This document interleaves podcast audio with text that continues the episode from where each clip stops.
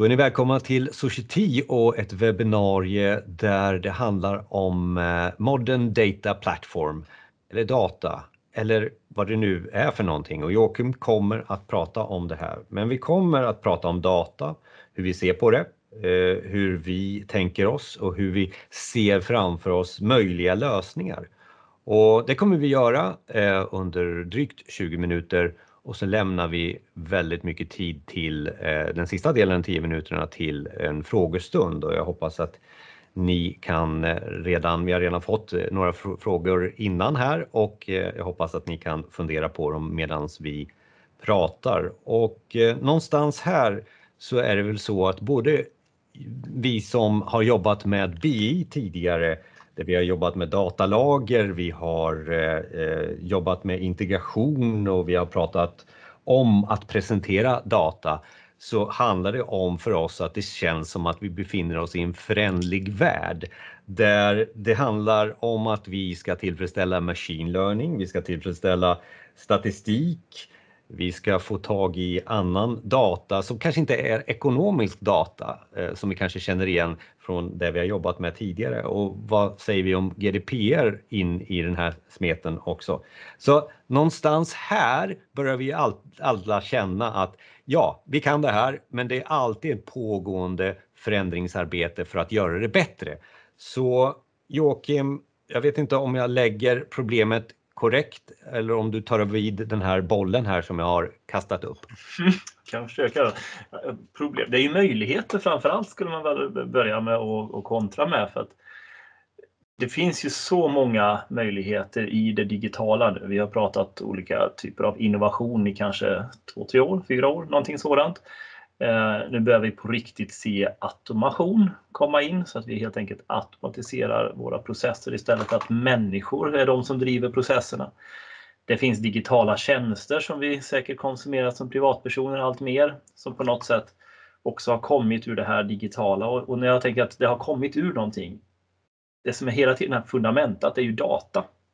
Alltså vi måste få ordning, struktur och tillgängliggöra, skapa en demokratisering av data, eller vi ska kunna uttrycka det, för att kunna lösgöra alla de här olika värdena då kring, ja, traditionellt har det ju varit mycket insikter inom B I och rapportering, vilket såklart finns kvar, det behovet, hur verksamheten står och går, det finns ju där.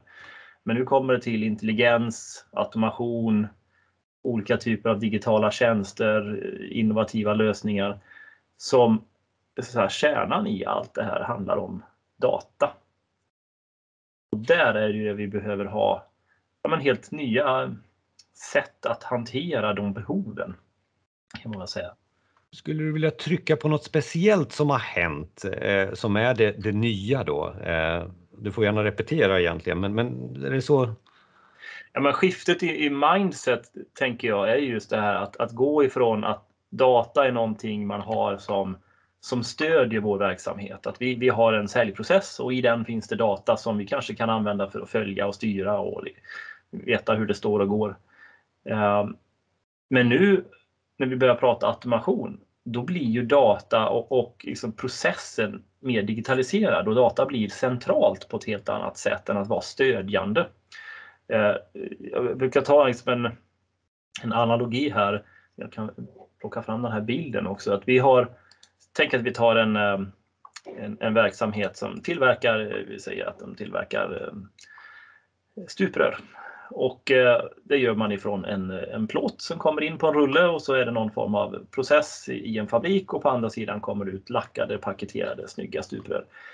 Då har vi grund, rå, råvara så att säga, vi har en produkt som kommer ut i andra änden och vi har en process som i huvudsak drivs av människor. Det som kommer till här nu, det är ju att vi börjar prata om en, en digital fabrik som har data som råmaterial. Och vi behöver liksom få till det där skiftet att okej, okay, vi, vi har data, det, vi måste skapa värde av den. Trycka igenom den i vår nya digitala fabrik som är en verksamhetsprocess i sig. Och utifrån den processen då skapa motsvarigheten till stuprännan. En digital tjänst, en automation, någon form av intelligens eller insikt. Och det här är ju så här, det är en megatrend. Det är ju supertydligt att man pratar ju om att data är den nya oljan, att man ska kunna skapa värde ur data. Och det man då egentligen menar, det är ju att kunna tillgodose all den datan som finns. Alltså nyttja den i form av produkter hos en kund, kundbeteende på, på webb eller sociala medier, den traditionella datan som finns i våra administrativa system och processer. You name it, all typ av data som finns att tillgå. Och nyttja den då till olika digitala funktioner. Och då skulle vi också säga att de här pilarna som vi ser till höger här, som jag uppfattar det också, det är bara det du har kommit på som kan vara ut ur en sån här digital fabrik. Men bara för att förstärka digitala innovationer där, så förstår jag också att, att kunder har kunnat hitta nya affärsidéer, alltså som, som sen genererar ett nytt dotterbolag eller liknande. Är det, är det där vi ser framför oss också? Det kan det ju vara. Det finns ju sådana exempel. Vi har ju till exempel en, en kund som vi jobbar med som är Husqvarna, som har tagit fram, baserat på öppen data, faktiskt satellitbilder som är helt öppen data, tagit fram ett nytt affärsområde och börja sälja in en digital tjänst, verkligen en digital innovativ tjänst, som är helt och hållet datadriven, där man helt enkelt förädlar och driver en digital fabrik och skapar en produkt baserad på, på data som finns tillgängligt. Och det här låter ju jättebra. Och nu då? Hur gör vi nu? Ja, det är ju, det, det är ju lite, det är svårt, får man ju säga. För om vi ska fortsätta på analogin här med, med, med legobitar, så, så är det ju på något sätt att ja, men vi kan säga att det finns lite olika typer av data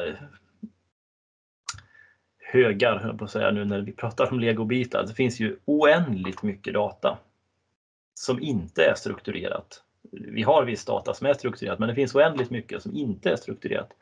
Och här gäller det ju från ett, liksom, ett klassiskt I T-arkitekturperspektiv att försöka börja skapa lite struktur, aggregera och få ordning och reda på det här. Det finns liksom ett, ett självändamål i princip, att börja titta på och tillgängliggöra data och få ordning på datastrukturer. Och det finns ett område som man nu kallar för data ops, som handlar om att man, data operations står ju där för då, data ops.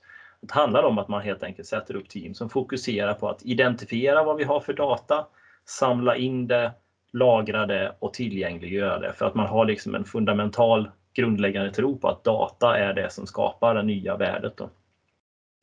Och det svåra här är ju inte bara då att skapa den tekniska plattformen, utan att förstå vad är det nya värdet. Precis som du var inne på, de här fem pilarna som var här. Det är ju lite från, från, från mitt perspektiv lite grupperingar så här, men för varje verksamhet så handlar det om vad är, vad är våra automationscase. Det kan vara på, på H R, det kan vara i, i kundledet inom marknadsautomation, det, det kan vara i produktionsprocesser. På olika ställen kan man hitta case för automation, och då gäller det att ha den här idén, tanken, visionären. Och det kommer inte vi från I T kunna lösa. Den typen av, liksom, rent strukturellt kan vi skapa plattformen, men idén om vad ska vi ha legobitarna till, som till exempel det skulle kunna bli ett fantastiskt hus. Den visionen, idén måste ju komma från de som är nära verksamheten, som är nära de utmaningar som finns i, i verksamheten och de möjligheter som finns i verksamheten. Så det gäller ju att få ihop de här två världarna. Dels en förståelse att data är liksom grundläggande. Vi behöver samla in, vi behöver tänka data ops, få struktur, ordning och reda. Och sen hitta hur ska vi tillämpa det här på alla möjliga nya sätt som nu tekniken och, och vår mognad som har skett genom de sista åren här. Förståelsen för vad kan vi göra med data då? Och det är lite så att ja, men det här, den vänstra delen av, av skärmen, ja, men där, här, där har vi varit med, liksom, vi som har jobbat med att sortera, göra datalager så här som jag började med och sen presentera. Men vad, vad vill ni ha ut utav oss nu? Vi kan göra allting. Det är liksom den frågan vi vill ha svar på ifrån I T-sidan lite också här. Men det är ju ett gemensamt jobb, det är inte vi och dem kanske också. Mm. Ja, precis, och jag brukar prata om när vi diskuterar lite innan här. Implementation, det är ju ett lite märkligt ord som vi från, från I T-leverantörer slänger oss med, men jag tror att det har ett syfte.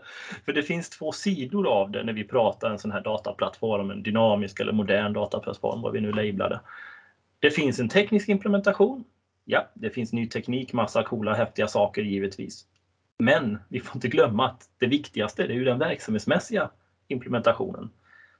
För det är där värdet skapas och det är där vi måste gå hand i hand, så att säga då. Och här kan man säga att vi från Societio och våra kollegor inom Capgemini-gruppen har lagt extra fokus det senaste att verkligen titta på hur har våra kunders resor sett ut? Hur kan vi hjälpa dem? Vad har vi för olika byggstenar? För att våra kunder gör ju den här resan kanske en gång eller en gång var sjunde, tionde år och vi gör den med våra kunder kontinuerligt. Så vi har försökt fånga ner vad är det som är, är viktigt från den verksamhetsmässiga implementationen. Och boxa ner det. Och vissa saker är ganska självskrivna, att man ska ha en vision, en tanke. Varför? Vad är det? Hur kopplar det här till vår affärsstrategi? Eh, man behöver ha vissa komponenter, tekniska på plats i huvudsak. Man behöver ha, som i vilken fabrik som helst, ska vi skapa en digital fabrik så måste du ha någon form av struktur och governance. Du måste veta hur ser organisationen ut, vilka personer finns där, vilka roller har, vilka ansvar och, och så va. Precis som man ska skapa en ny produktionslina så blir det här en ny, en ny datafabrik som behöver den typen av struktur då. Och sen har vi det som vi tycker är det absolut viktigaste. Det är vi kallar success program.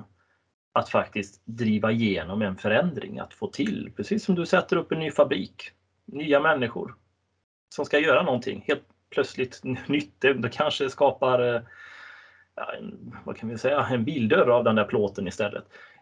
Då måste vi driva igenom en förändring och ha fokus på det. Och när det kopplar till data då så finns det sina utmaningar runt omkring där. Så att vi har tagit fram, vi kallar ett successprogram som, som går ut på de här sex olika delarna. Då. Det finns mycket detaljer i varje, men först börja skapa awareness, skapa någon form av intresse, explorativt, in, att förstå vad finns, vad kan vi göra? Börja utbilda, börja coacha, dela med av goda exempel för att till sist komma till att man börjar bli datadriven och tänka okej, okay, hur kan vi stötta den här processen med hjälp av någon funktion på data då? Så det är den ena sidan, den verksamhetsmässiga implementationen som är superviktig. Då får vi ju inte ut värdet. Och sen har vi den andra sidan som också på något sätt har förändrats de sista åren här som ger nya tekniska möjligheter. Man pratar ju om modern dataplattform, dynamisk, eh, modulär, flexibel, skalbar, elastisk. Det finns väldigt många ord man vill lägga på det. Men i grunden, jag tycker modulär är det bästa ordet faktiskt. För det är väldigt mycket modulärt. Många olika funktioner som i en helhet finns att tillgå för att skapa lösningar. Och, ja, på något sätt kan man säga att men det handlar ju om data till vänster och ut på höger sidan ska vi ha någon form av nytta. Men det har gått från visualisering till att nyttan faktiskt kan inkludera machine learning och deep learning eller A I om man ska sätta ett sånt paraply på. Och integrera i olika system och automatiskt kunna göra saker. Men vi landar där i, i den tekniska plattformen där och jag, kan, jag kanske mitt favoritord är dynamiskt där då för att fortsätta det här med de I T-ord som vi använder oss av. Men, men, men där någonstans i dynamiken, jag börjar ju säga G D P R också, alltså det, det har ju inte med tekniken att göra men en sån här plattform och en sån här integration, både en verksamhetsmässig teknik kan liksom ta sig an några sådana yttre krav också, är det det jag uppfattar? Jo, det är ju en del i det, alltså i det modulära här. Så vi kan ju tänka oss hur man sätter upp en, en arkitektur då, om man ska använda ett sånt ord. Men hur komponenterna, hur sätter man ihop dem för att stödja en datafabriksprocess, om man säger så. Eh, och jag tog med en, en bild här bara för de som är lite mer arkitektuellt lagda. Så det här är från en, eh, en offert vi gjorde till en kund ganska nyligen, precis innan sommaren. En numera klassisk eller standard kanske vi ska säga. Kedja från vänster till höger med ett antal olika steg. Ni ser ingestion, transform, serving, analytics och sen prestation. Och Power B I finns ute till höger. Det känner vi igen. Så det här är ju en liksom. Vi har satt ihop olika moduler för att skapa ett flöde som ska kunna stödja både klassiska affärsdata, liksom vi tänker en säljprocess, och strömmande data som kanske är liksom events i en produktionslina för att kunna säga att nu behöver ni serva någonting här för en fläkt har stannat. Här, det är ingen G D P R här överhuvudtaget.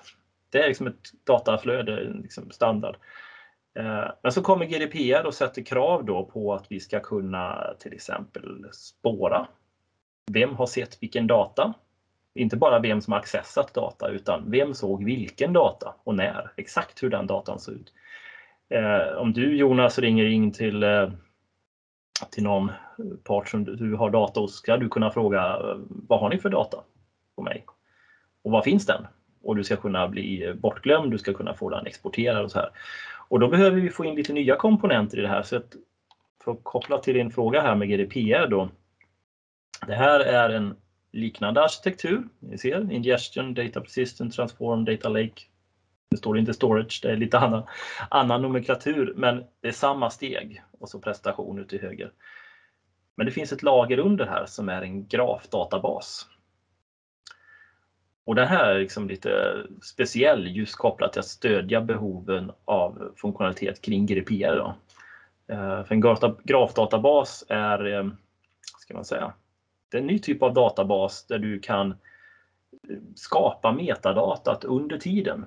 Under tiden du, du driver din, din process så kan du säga, ah, nu fick jag en ny tabell här, jag vill spara den. Det vill säga en ny tabell där Jonas råkar ingå och någon frågade efter den i, och ville exportera den. Då kan vi spara den och säga att Anders här, han har, han har tittat på den här datan, han har exporterat den. Så en väldigt dynamisk, flexibel datastruktur. Eh, vilket gör att tar man då klassisk, modern eh, lösning på en dataplattform och adderar en grafdatabas så kan man då bygga ihop det här så att vi stödjer G D P Rs olika krav. Och här någonstans så, så, så känner jag om, jag om jag skulle zooma ut lite så är det ju så att Modern Data Platform för oss det är ju just det här, dels det som du nämner om verksamhetsinriktningen och en metod för det, metodstöd och baserat på erfarenheten där. Men också den här tekniska nu som vi har djupt dykt i lite där det finns strikta, eh, eh, jag ska inte säga silos men, men först gör vi det, sen gör vi det, sen gör vi det och så stoppar vi olika tekniska komponenter beroende på vilken verksamhet du är. Är det en offentlighet, ja då kanske den här funkar bra men det är samma princip, tekniska princip. Och den andra som du uh, jobbade med det var mer Azure-baserat, molnbaserat som jag uppfattade det. Så. Ja. Uh, var det en ut, utzoomad bra summering av, av uh, det? Mm, det kan man väl säga. Och, och jag tänker när vi ändå är inne på att zooma ut då så säger man. Nu har vi pratat om dataplattformar, dynamisk dataplattform, vad är det och den digitala fabriken. Men igen, om vi ska försöka komma till varför ska vi ha det här då? Alltså på riktigt. Eh, digitala tjänster låter ju spännande och automation låter ju spännande, men vad, vad ger det på riktigt då? Eh, och här har vi eh, kollegor i, inom gruppen Capgemini som vi ingår i då som har tagit fram en rapport och, och verkligen djuplodat i. Vad får man för verksamhetsmässiga effekter av att jobba datadrivet? De kallar det för Data Powered Enterprise. Det här är en rapport som finns att ladda ner på vår, vår webb från förra året.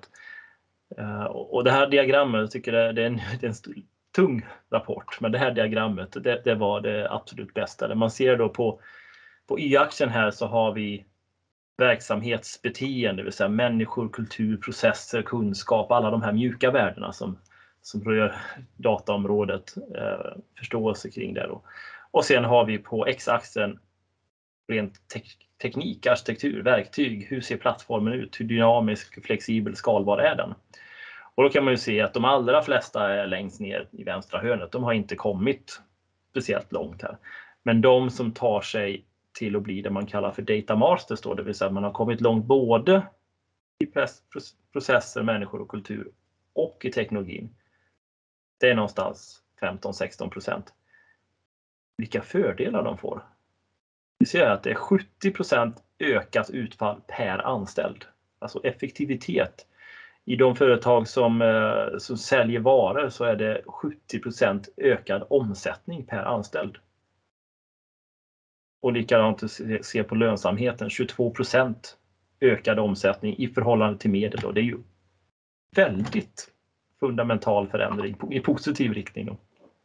Och när man visar en sån här fyrfältare så vill man alltid vara där top right. Eh, så. Eh, och jag hoppas också att alltså det, det, det vi har visat på och det du har visat på, det är ju en resa. Men en resa som har egentligen olika delmoment i det här. Ta det bara strukturerat. Vi vill alla dit, men vi har, det är ju en ödmjukhet i att vi befinner oss i en typ av data som vi har idag och så ska vi någonstans. Och kan du dela upp den, det är ju som vilket projekt som helst, kan du dela upp det så kommer du närmare eh, bergsklättringen upp på toppen också. Så att jag hoppas att det är det vi, vi också har förmedlat med, mm. med, med det här. Eh, men det kanske är en summering också lite innan frågestunden här eh, som vi har de sista minuterna. Mm. Vi ger väl på det, vi gjorde ju en bild till det här. Vad tar vi med oss? Vad är summeringen här? Eh, en del som jag tror många vet men ändå tåls upprepas. Det behövs en strategi och nyckelordet är förankrad. Det vill säga att vi måste ha en strategi och börja gå i takt och veta att det här är en förflyttning. Data som är den nya oljan, det skapar värde. Det är någonting vi måste börja gå efter och ta hem de värdena. Sen tror jag just det här att tänka datafabrik.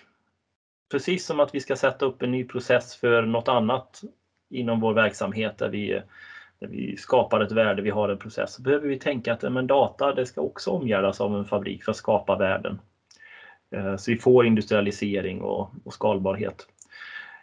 Och sen har vi ett koncept, det har vi inte pratat så mycket om hittills, men det här med att think big, start small, scale fast. Alltså tänka stort. Tänka liksom, hur lägger vi en plattform? Hur, hur gör vi en långsiktig roadmap? För att verkligen ta oss där vi vill, dit vi vill på, på sikt. Men att börja litet, för det, det är liksom o, övermäktigt att ta sig an helheten. Man måste börja någonstans, få goda exempel, komma igång, få, få hem lite nytta helt enkelt. Och sen kunna skala då och försöka göra det så snabbt som möjligt. Och som vanligt när det handlar om förändring, det gäller ju att börja. Det, det går att tänka och planera, men det är först när vi börjar och bränner oss lite på fingrarna någonstans och testar och lär oss och tar nästa kliv som, som vi faktiskt har påbörjat en förändring och, och vi ser den ske. Och det vi på Societi har levererat just nu är ju en del utav den här inspirationen, men eh, Jocke, eh, och du kan sluta dela eh, skärmen också. Eh, Vad är det mer vi kan leverera från våran del om vi, vi, vi blir lite egoistiska från Societis perspektiv här nu? Ja, vi, vi brukar ju säga att vi, vi levererar ut team. Alltså, vi har ju alla de här olika kompetenserna. Vi har de tekniska kompetenserna, vi har de som är hands-on och kodar, vi har arkitekter, vi har enterprise-arkitekter, vi, vi har verksamhetsutvecklare, projektledare. Vi har alla de här komponenterna. Och det vi gör nu hos väldigt många av våra kunder är att vi sätter ihop ett lag, ett team, men det som behövs för att starta resan och sen såklart växa teamet tillsammans med vår kund. Så, så kan man säga att det är väl ja, standarduppsättningen, ett team. Frågor, och jag fick in en fråga just nu, men den har, jag hoppas vi har svarat på den. Vi har visat två exempel på när vi verkligen har gjort den tekniska eh, översikten av hur man kan bygga en plattform. Eh, och den tog ju hänsyn både till en, den när man har en befintlig och när man startar på nytt, som jag också uppfattar det här, eh, Joakim. Så att ibland så, så kan man ju rita saker i en sån här önskevärld, men, men, men den här var också hands, tog hänsyn till, till redan befintlig plattform som jag uppfattar också. Den första arkitekturen, precis. För det, man såg lite olika legacy, Fivetran till exempel där som var något man ville återanvända och, och det fanns något M D M-system som som såklart man inte byter ut så lättvindigt. Och jag som känner igen teamet eh, vet ju om att det finns ju både människor som är väldigt duktiga på verksamheten och teknik i det här teamet. Så att, eh, när du presenterar det på det här sättet så, så får jag en, liksom, en, en varm känsla runt omkring att det här, det här klarar, klarar vi av, som du säger också. Eh, med det sagt så, så ska jag förstås lämna över till frågor. Eh, är det... Det, jag låter mikrofonen slå på oss när det känns som att du, ni har någon fråga.